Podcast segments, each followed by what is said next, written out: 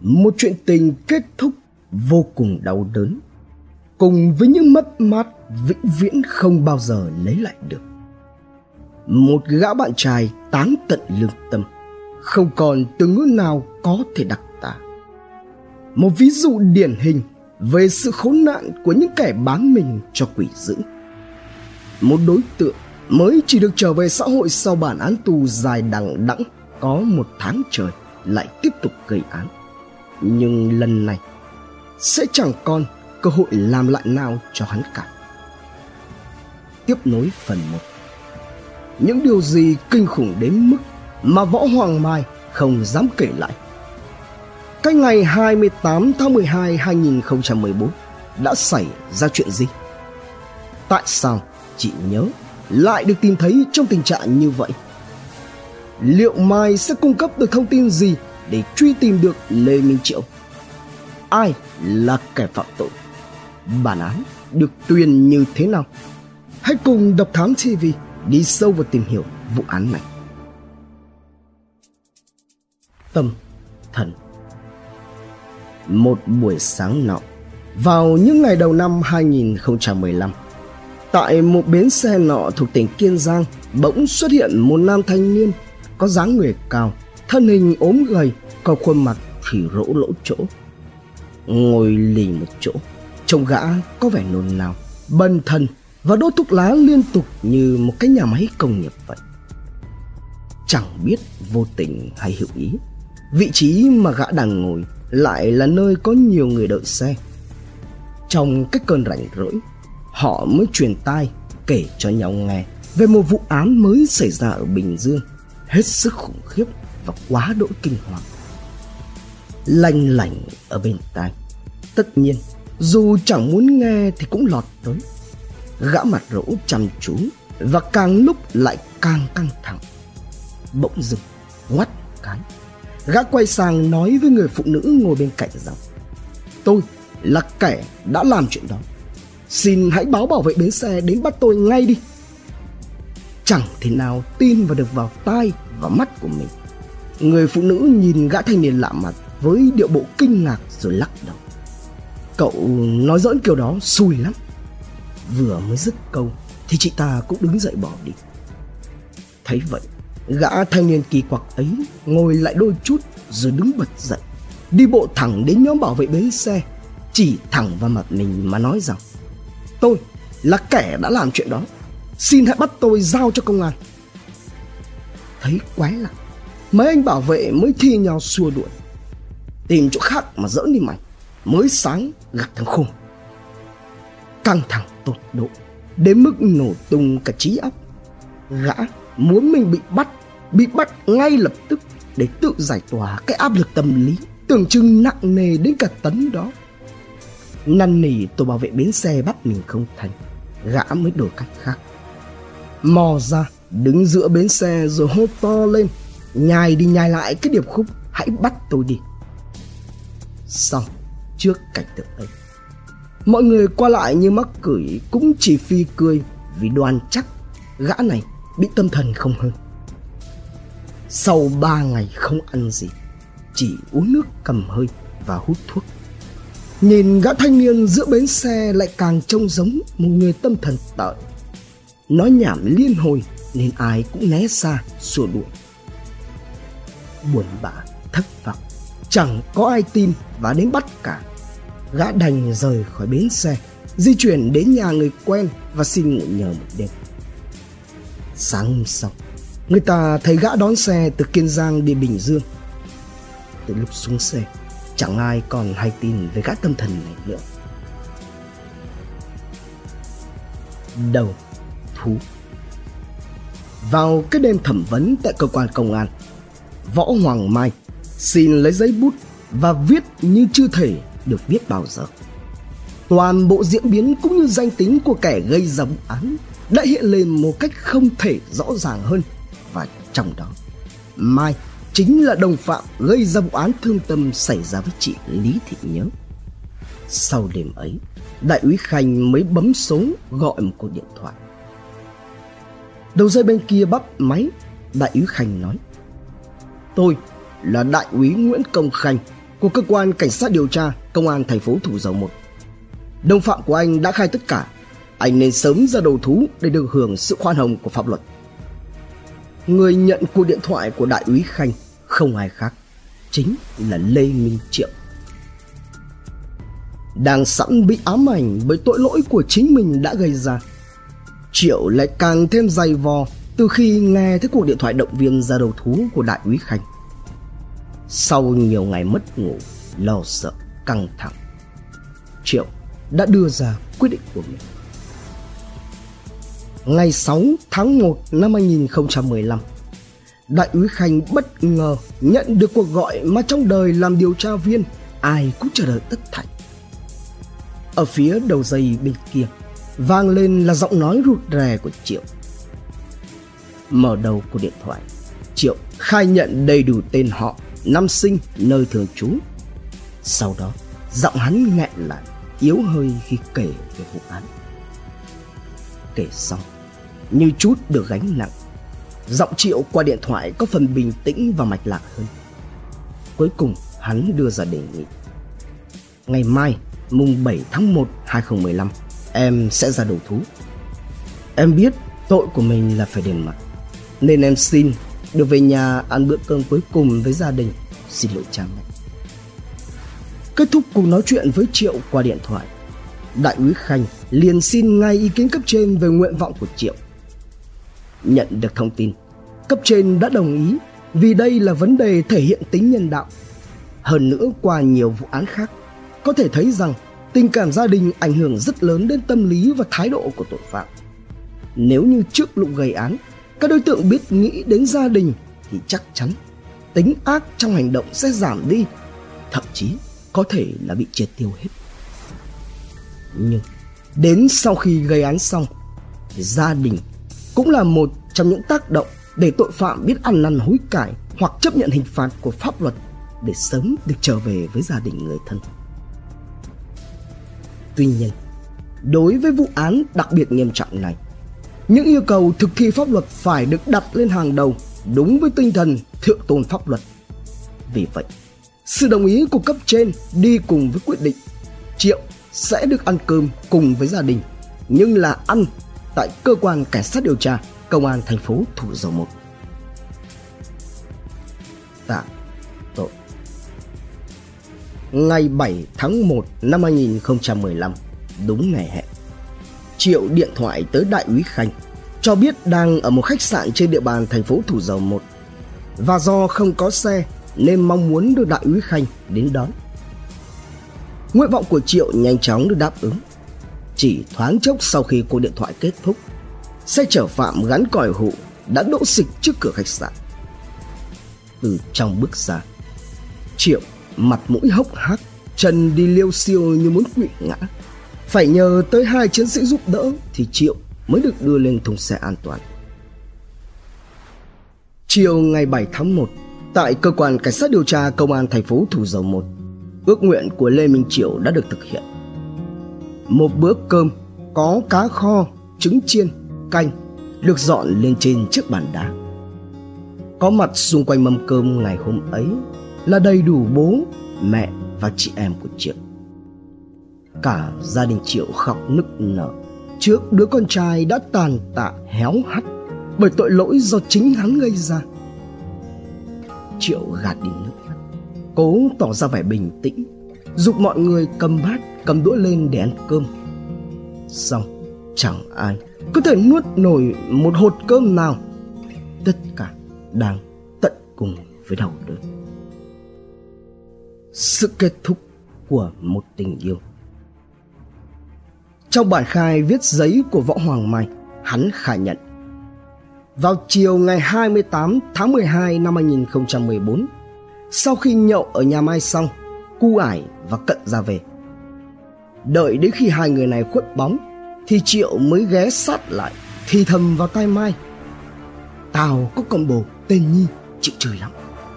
Giờ mình điện thoại rủ nó đi chơi, xong đưa vào chỗ vắng dọa cho nó sợ, bắt nó đưa tiền để tao với mày đi mua về phê." Mai khi ấy đang ngụp lặn trong cơn đói, lại không biết kiếm đâu ra để phê, thì bỗng được đàn anh nêu kế hoạch như vậy, vã lắm, gật đầu lấy cái rụm. Tất cả cũng chỉ để thỏa mãn con thú ở bên trong người hắn. Nhắc tới là làm, Triệu liền ra ngoài lấy xe gắn máy Wave màu xanh, đi thẳng đến quán cà phê Thanh Tuyền nơi chị Nhớ đang làm, rồi sau đó chở chị Nhớ về lại nhà Mai. Tại đây, Triệu đưa chị Nhớ vào trong nhà Mai rồi cùng nhau ngồi xuống uống nước nghỉ ngơi. Đợi một lúc, Triệu mới lên tiếng. Có chỗ này hay lắm, anh chở em với Mai đến đó chơi cho biết. Nghe thế vậy, chị Nhớ mới hỏi lại. Chỗ nào? Chơi cái gì? Thì Triệu liền đáp. Đến đó mới biết, giờ nói chứ mất linh. Thấy lời mời có vẻ tinh quái và hấp dẫn, nên chị Nhớ gật đầu rồi cùng với Mai leo lên ngồi sau, cũng trên chiếc xe Wave màu xanh để Triệu chở cả hai đi. Trước khi đi, Mai đã kịp giấu vào trong người hắn một con dài hai mươi xăng ti mét. Như đã bàn tính, Triệu lái xe thẳng đến khu gò mả hoang vu trong nghĩa trang thuộc khu phố tám, phường Tương Bình Hiệp, thành phố Thủ Dầu Một, tỉnh Bình Dương. Đến đây thì chị Nhớ thắc mắc, vào thành phố buồn chi vậy? Nhưng đáp lại không phải là câu trả lời của Triệu, mà là hành động dừng xe. Chiếc xe gắn máy vừa dừng lại, chị Nhớ chưa kịp bước xuống thì Mai khi ấy ngồi sau cùng bỗng rút ra đã giấu vào người trước đó, kề sát cổ chị Nhớ mà quát lên. Có bao nhiêu tiền đưa hết ra đi. Đến nước này, chị Nhớ đã kịp hiểu ra sự thật và tình huống tồi tệ đang hiện hữu. Triệu, bạn trai của chị, gian cảnh để cướp tài sản của chính chị. Thế là chị Nhớ mới càng chịu lôi hết số tiền sáu trăm ba mươi nghìn đồng trong túi ra để đưa cho bọn chúng. Trong lúc khống chế, Mai đã kịp quan sát thấy chị Nhớ có đeo nhẫn và bông tai vàng, nên hắn bắt chị cũng phải tháo sạch ra cho hắn. Cho đến khi lấy được cả tiền và nữ trang thì Mai mới thả tay chị Nhớ ra. Vừa thoát được khỏi vòng tay của Mai, chị Nhớ mới cố la lên. Cướp! Bớ người ta cướp!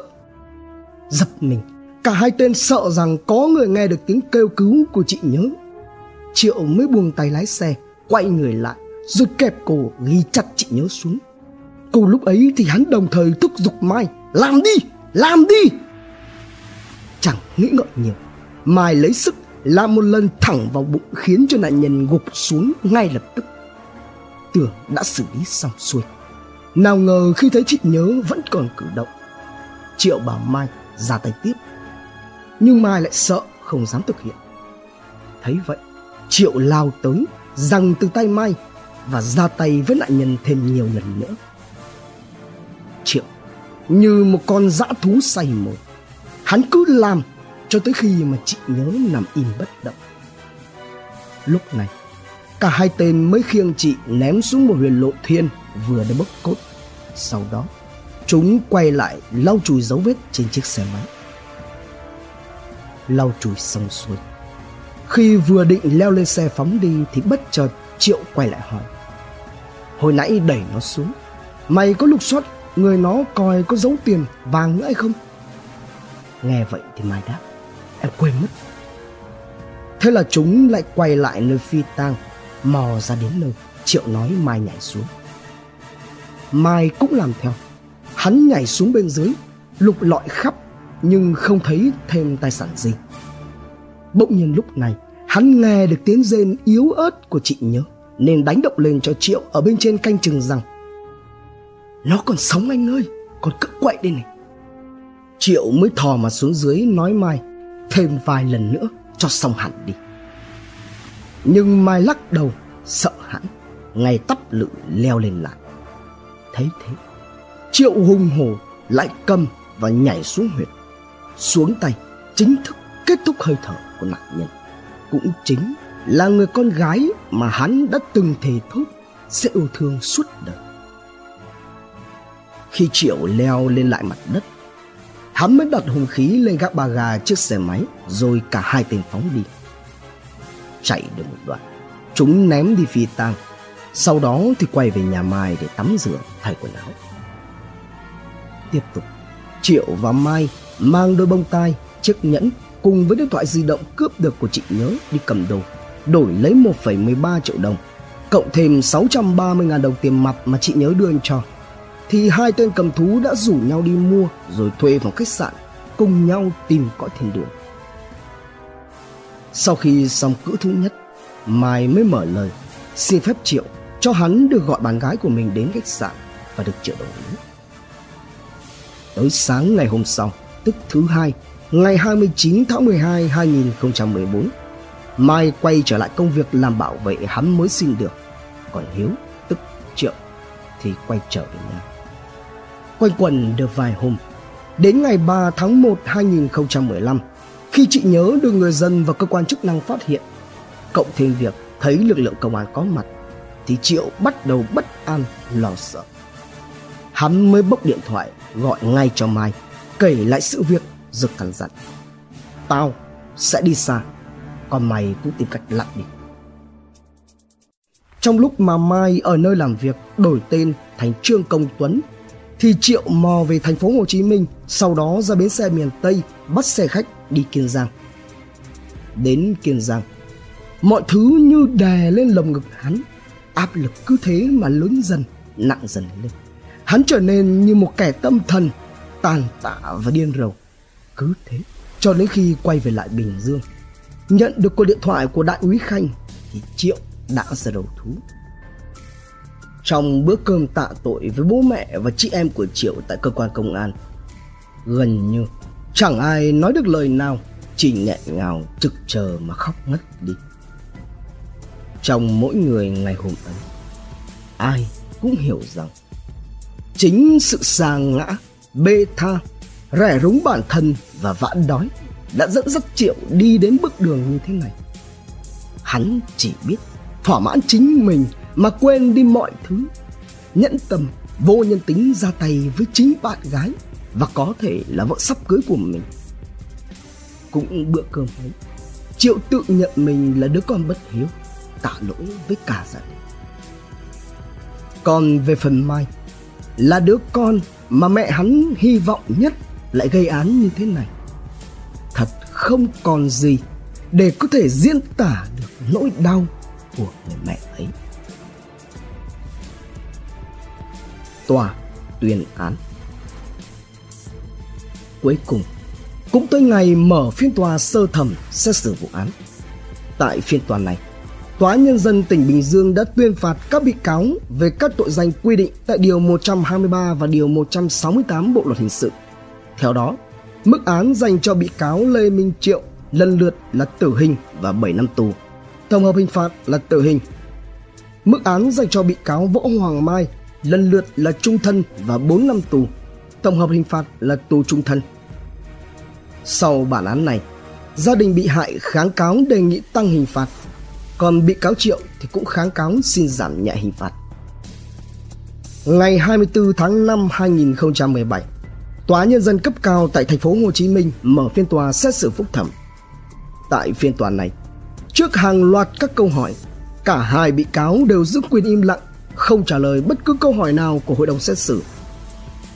Sau khi cân nhắc đề nghị của đại diện Viện Kiểm sát giữ quyền công tố tại tòa, cũng như ý kiến của hai luật sư bào chữa cho các bị cáo, hội đồng xét xử quyết định tuyên hoãn phiên tòa để đưa bị cáo Triệu đi giám định tâm thần, đồng thời để cho các luật sư có thời gian tiếp cận tìm hiểu về vụ án nhằm bào chữa cho các bị cáo.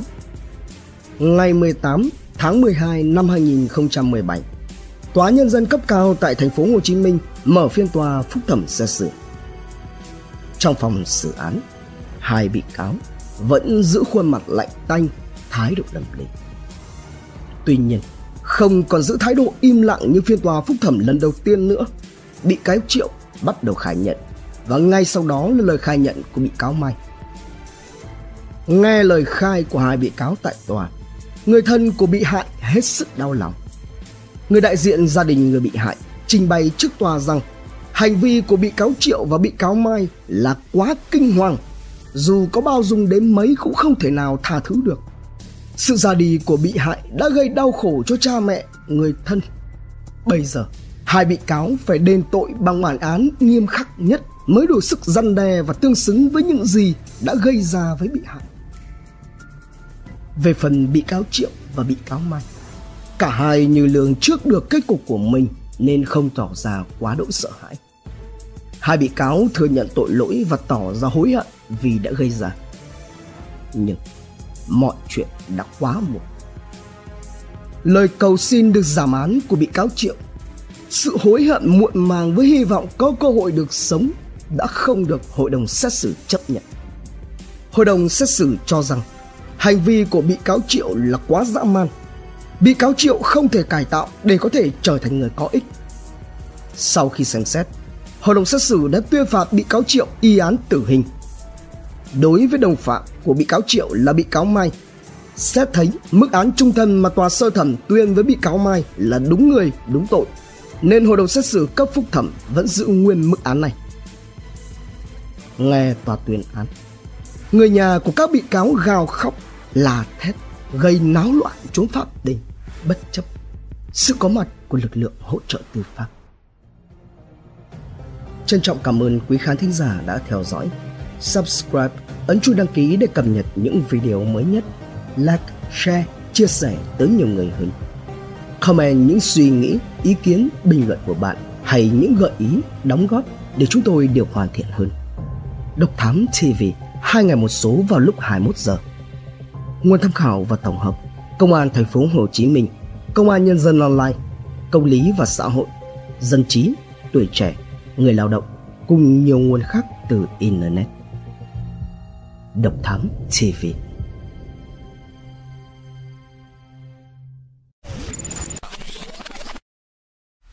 Theo dõi những nội dung vô cùng hữu ích và thú vị trên YouTube qua hệ thống kênh của Passion Studio. Ghé thăm kênh Độc Đáo ti vi để theo dõi những thông tin kinh tế, tài chính, kinh doanh, khởi nghiệp. Đến với Độc Lạ ti vi để khám phá những câu chuyện độc đáo và kỳ lạ. Khám phá những vụ án kinh điển và bí ẩn, cập nhật tin tức an ninh nóng hổi cùng Độc Thám ti vi, hay tìm hiểu về lịch sử Việt Nam qua Bí ẩn Sử Việt cùng nhiều kênh YouTube bổ ích khác đang được xây dựng và hoàn thiện mỗi ngày. Passion Studio mang đến những giá trị thiết thực.